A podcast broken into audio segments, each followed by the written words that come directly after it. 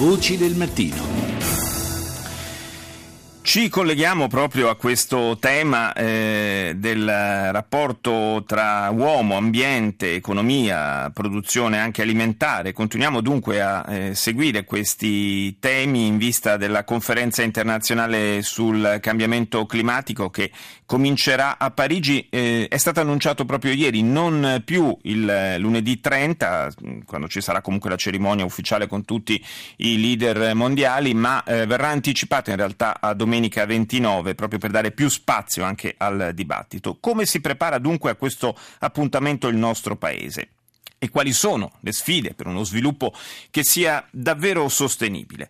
Colomba Sanpalmieri eh, ne ha parlato con il direttore del Dipartimento Scienze del Sistema Terra e Tecnologie per l'Ambiente del CNR, il Consiglio Nazionale delle Ricerche, Enrico Brugnoli. Sentiamo.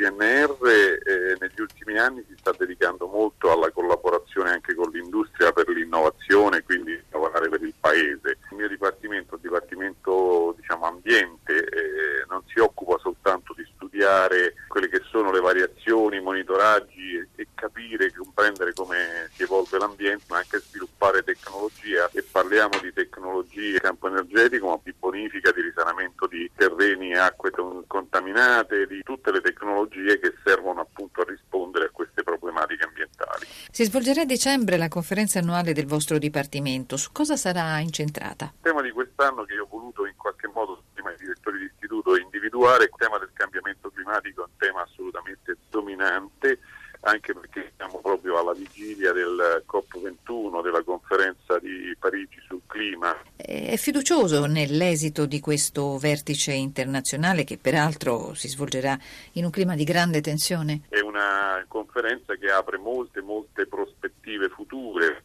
sperando che i governanti riescano a raggiungere degli accordi che siano effettivamente questa volta vincolanti, anche se preoccupa il livello di... Eh, di impegno su questo, cioè c'è chi vorrebbe eh, accordi molto vincolanti, c'è chi invece vorrebbe accordi di principio. Il suo Dipartimento ha contatti sistematici con il Ministero dello Sviluppo. Come si prepara e si presenta a questa conferenza il nostro Paese? Il Ministero dell'Ambiente e il Ministero dello Sviluppo sono particolarmente impegnati su questo. Diciamo che il nostro Paese negli ultimi anni ha fatto molti passi avanti per quanto riguarda l'aumento della percentuale diciamo, di, di, produzione di energia da rinnovabili rispetto ad altri paesi. Crede che l'obiettivo 20-20-20 che l'Europa si è data verrà realizzato nel nostro Paese?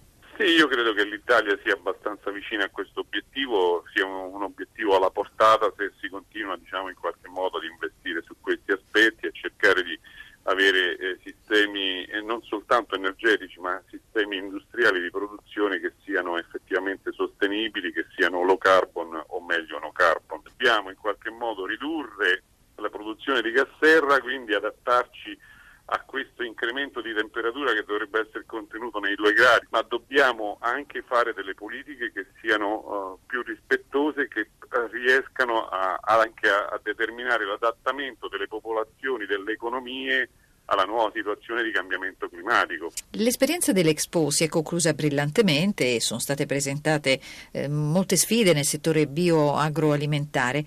Se mh, mm, ormai è chiaro non c'è sviluppo, se non c'è uno sviluppo sostenibile, allora come possono le nuove tecnologie della produzione alimentare cambiare la modalità del nostro consumo? I cambiamenti possono essere numerosissimi, ci sono cambiamenti per esempio nell'efficienza energetica dell'agricoltura e sta facendo passi enormi perché ovviamente la, l'agricoltura moderna è un'agricoltura molto basata sulla tecnologia, eh, abbiamo l'agricoltura di precisione, quindi per agricoltura di precisione significa utilizzare molte meno risorse, utilizzarle in maniera molto più appropriata in modo che queste non vengano disperse. E soprattutto quello che è la sfida del futuro è quella di avere eh, produzioni agroalimentari che possano sfamare i 9 miliardi e passa che saranno presenti sul pianeta nel, nel prossimo futuro. Quindi un costo ambientale del cibo che possa essere sostenibile?